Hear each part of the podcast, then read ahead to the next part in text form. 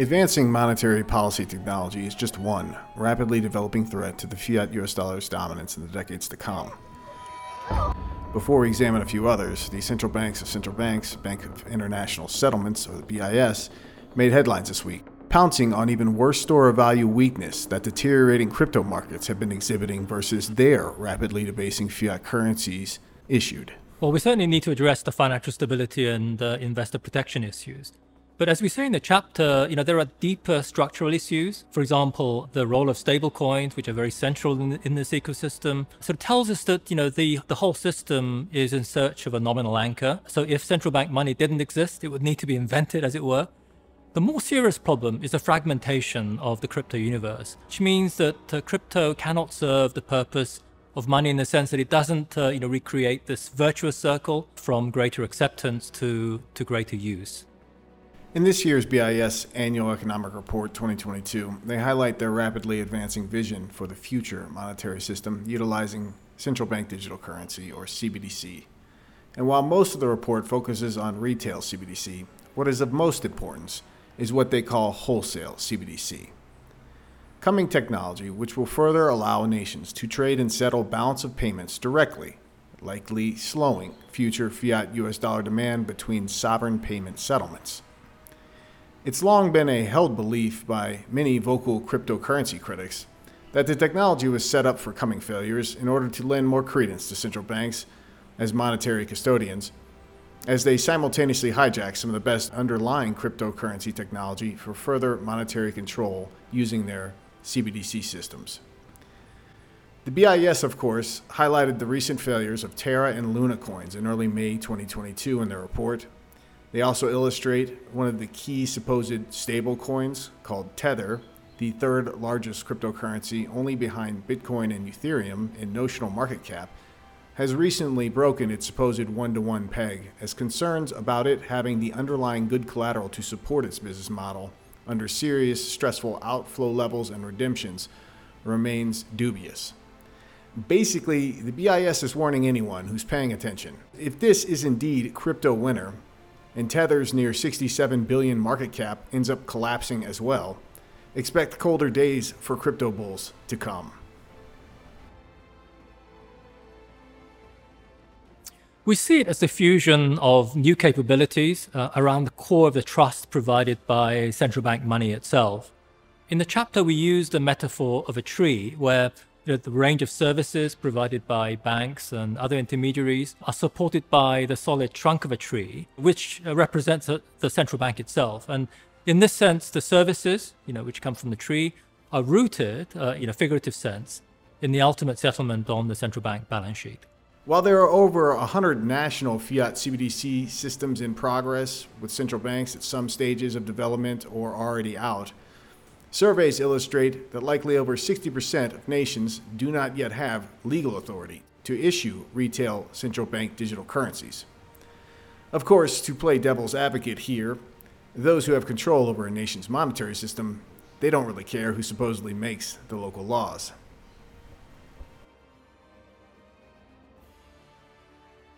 Well, new capabilities are things like uh, decentralization, uh, smart contracts, and composability you know, which are the functions that are known in crypto. But what we show is that all of this can be built around the core of, uh, you know, central bank money so that we have the best of uh, both the conventional system, you know, and the new capabilities.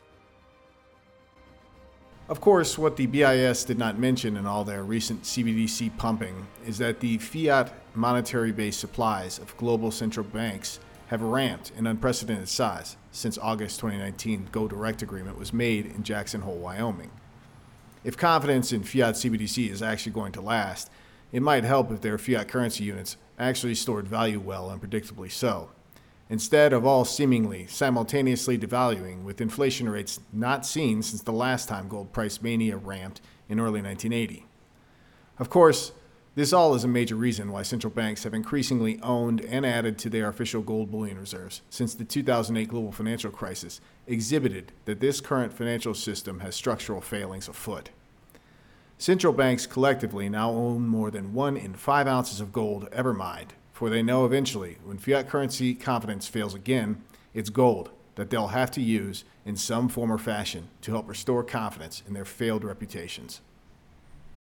In other long term undermining fiat US dollar news, the BRICS summit held in China this past week made headlines when Russia revealed Brazil, Russia, India, China, South Africa, and potentially other joining nations are working on alternative reserve currency baskets and payment settlement systems outside of the US dominant SWIFT system.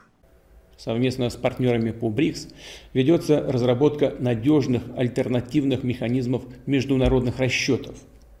Российская система передачи финансовых сообщений открыта для подключения банков стран пятерки. Идет расширение географии использования российской платежной системы МИР – прорабатывается вопрос о создании международной резервной валюты на основе корзины валют наших стран.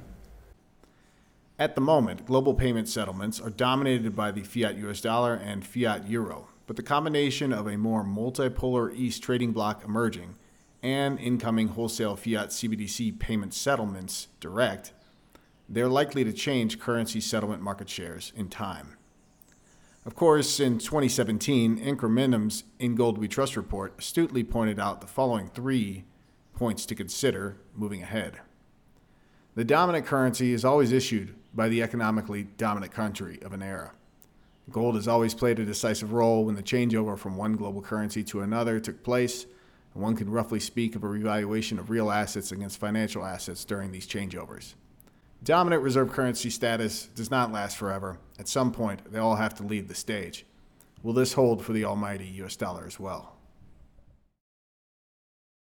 Hello there, on behalf of SDBullion.com, this is James Anderson with a quick SD Bullion market update.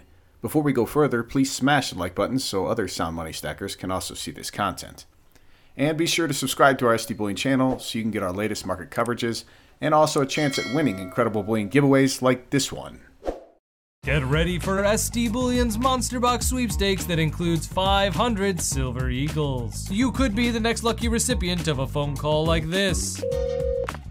This is Dr. Tyler Wall, CEO of SD Bullion. Well, I'm calling you to let you know that you won the SD Bullion giveaway of a monster box of Silver Eagles. So click the link below for your chance to win. Click the link below to enter our new 500 ounce American Silver Eagle coin Type 2 giveaway contest and good luck to all of you who take part. The silver and gold markets continued trading in summer doldrum like fashion this past week. The spot gold price finished around 1830 an ounce ask, and the spot silver price closed the week just barely above 21 an ounce spot, and also having briefly dipped into the high 20s this morning. The gold silver ratio finished the week at 86, but it also spiked up near 88 this morning.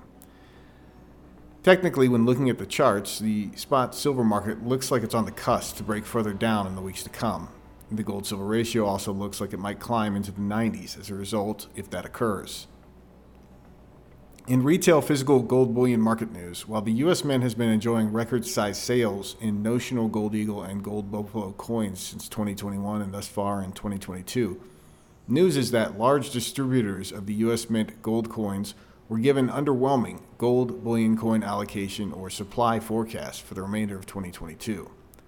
A combination of gold spot price weakness before the eventual fiat Federal Reserve pivot, perhaps later this year, diminished retail gold bullion product supply with ongoing robust gold bullion demand is a setup for higher premiums on all gold bullion products for the remainder of the year 2022. In other words, Current price premiums on gold bullion products are probably as slim as we will see them for the remainder of this year. The spot platinum price is also looking weak, technically speaking, currently priced below half of gold's current value, and still hovering around a 120 year record discount low value versus gold over the last few years. The World Platinum Investment Council this month, June 2022, published forecasts of upcoming supply deficits for the global platinum industry in the years coming. Decreasing platinum mine supply, increasing automotive demand, thrifting more expensive palladium with platinum to come, and robust Chinese platinum buying are some of the key drivers for coming platinum supply deficits forecasted. Now, I'll leave a link to their platinum forecast report in the show notes below for those who are looking at platinum for longer term store value bullion buying. But as I've shown you here before, the NYMEX Platinum Warehouse raid that began about one year ago mostly driven by Chinese traders taking physical delivery, withdrawing platinum bullion from that fractional reserve price discovery futures market. It's more than halved in the last year. And if this trend continues, it's not going to be much longer from now when NYMEX platinum warehouses begin looking as barren as NYMEX palladium warehouses currently do. Turning back to the monetary precious metals to close this week's update, it was just under two years ago on this SD Bullion channel that we went through a thesis building a case for the coming gold silver bullion short squeeze almighty, still building.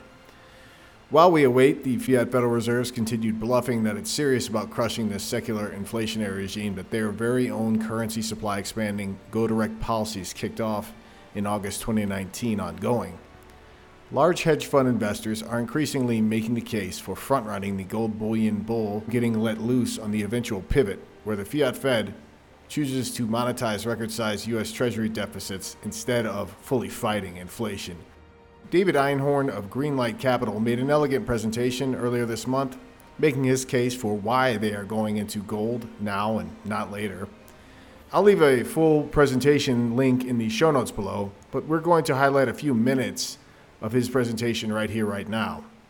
This is my Grandpa Ben and me. This may look like a one year old birthday party, but I have it on good family authority that this was actually my first gold talk. Grandpa Ben was a big gold bug. He believed that replacing the gold standard with fiat money would end with a terrible inflation. My question was, when would this happen? Grandpa Ben's answer was, eventually. After I began managing money, Grandpa Ben continued to prod me. Here we are at the American Economic Institute, which Grandpa Ben supported, where I went for another weekend of indoctrination about gold. And yet, we owned no gold. Eventually is not a good time horizon for a hedge fund. However, my thought today is that eventually is now, or at least it is soon enough that gold is a buy. It's no secret that the U.S. has had a deteriorating fiscal situation for some time. Pete Peterson wrote a whole book about the, our demographic and fiscal situation in 1993. Back then, our long term problems were visible, but long term. The rubber would meet the road when the baby boomers retired. Then COVID came, and any remaining fiscal discipline went out the proverbial window. Some people called our spending modern monetary theory. Others just called it helicopter money. In any case, the Treasury borrowed and the Fed supported the purchases. Some would call that money, money printing. In sum, the total of this is that the US debt to GDP has exploded. When Paul Volcker raised interest rates to 19% in 1981, the US debt to GDP was just 30%. Heading into the global financial crisis, it was about 60%. Today, it is twice that. And much of this new national debt has been purchased by the Fed and sits on its balance sheet. The Fed currently owns over 19% of all outstanding Treasury securities. The 3.3 trillion increase in Treasuries on the Fed balance sheet fully funded the entire deficit and then some. Meanwhile, the US demographic situation is getting more precarious by the day. Literally, every day in the US, 10,000 people turn 65, and the Social Security trust funds are projected to be used up in just 12 years. Already, the trust funds have become sellers of treasuries. The Congressional Budget Office projects a 2022 deficit of over a trillion dollars.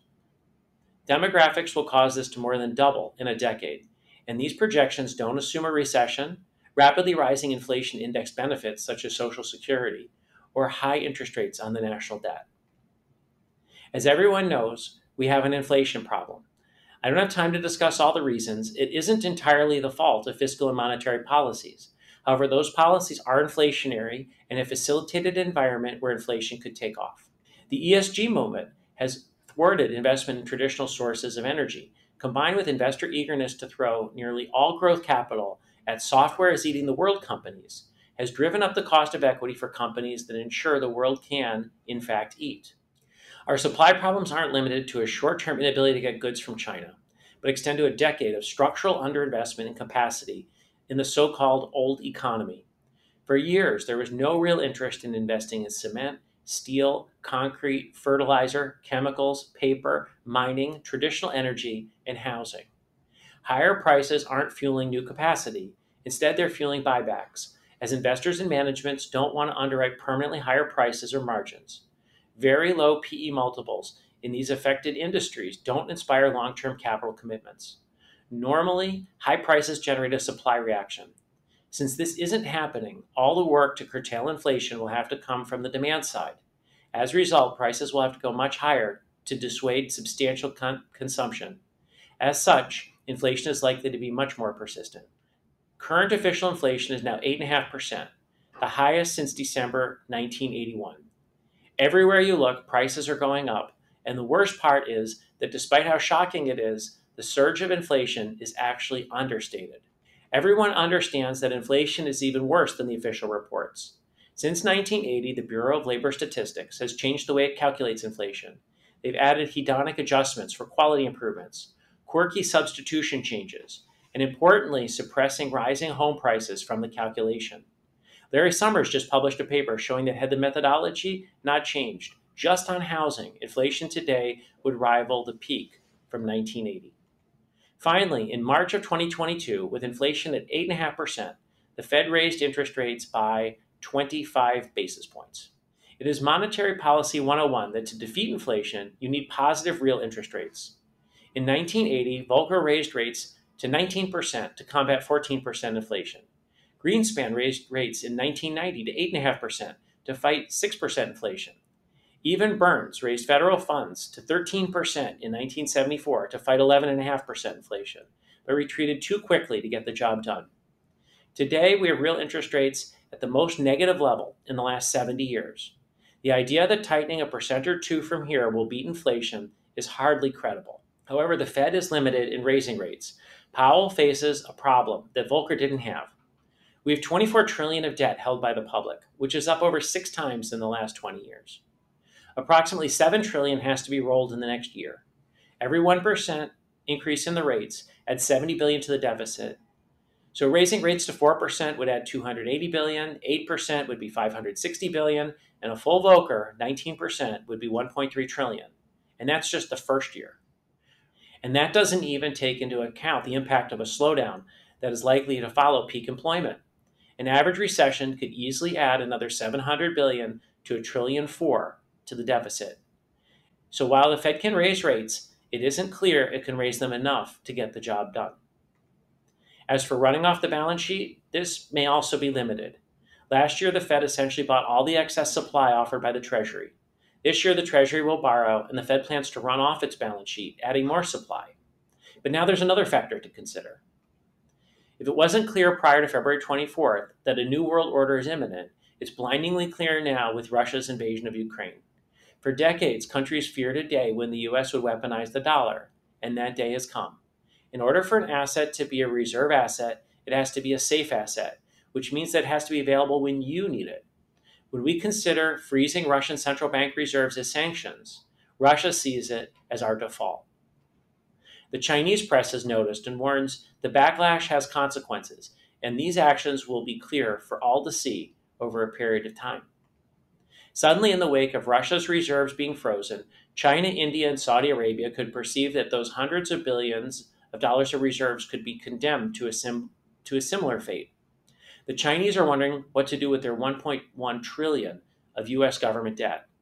In other words, the current deficit, combined with the Fed's quantitative tightening plans, combined with the possible selling and runoff of US treasuries by foreign central banks who are worried their reserves could be frozen, could create a supply demand imbalance in the Treasury market.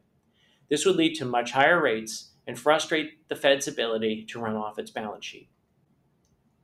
Putin thought the U.S. might act against him and began selling Russian treasuries after it illegally annexed Crimea in 2014. Since then, Russia's gold holdings have tripled to 22% of total reserves. When countries don't trust each other over bonds and currencies, gold becomes the ultimate reserve asset. And I say gold rather than crypto because gold is already recognized as a globally acceptable central bank reserve asset. Gold as a percentage of total reserves remains staggeringly low. India is at 8%, Saudi Arabia and China are at 4%. The question is whether there's enough gold to back the currency reserves. The answer is for the price of gold to go higher, perhaps much higher. When Powell was asked if he would do whatever it takes to fight inflation, he deflected by saying, I hope that history will record that the answer to your question is yes. I interpret this to mean that he will do whatever he can and hopes that it will be enough. So let me conclude with this the Fed is bluffing. Powell says he has strong tools, but the world has changed. From 1980 to 2020, we had structural deflation. Now we have structural inflation. In a deflationary environment, the Fed raising rates causes a slowdown. Here, inflation is the cause of the slowdown. The Fed raising right, rates might perversely increase the inflation by having a bigger impact in thwarting supply than on demand. Meanwhile, higher rates mean more interest income for savers, which could trigger even more demand. And of course, this responsibility is being placed squarely on the Fed. Policymakers are not even discussing fiscal austerity to combat inflation. To me, this means inflation ain't going away so fast. When the Fed has to choose between fighting the inflation and supporting the Treasury, I think it has to pick the Treasury. Some are criticizing the Fed for tightening into a downturn. Just wait until they're forced to loosen into an inflationary spike to support the Treasury. At that point, it's best to have some gold. That's what Grandpa Ben taught me. So, there we have a famous hedge fund manager making the base case for gold bullion as the Fiat Federal Reserve and U.S. Treasury have basically painted themselves into a coming gold bullion mania corner. David is early, and many more big money investors are soon going to be coming to the same conclusion as well. That's all for this week's SD Bullion Market Update. As always, to you out there, take great care of yourselves and those you love. If you enjoyed this content, be sure to give our video a thumbs up. Keep getting bullion related news and industry insights, be sure to subscribe to our channel. And finally, hit that alert button so you know when we publish fresh content.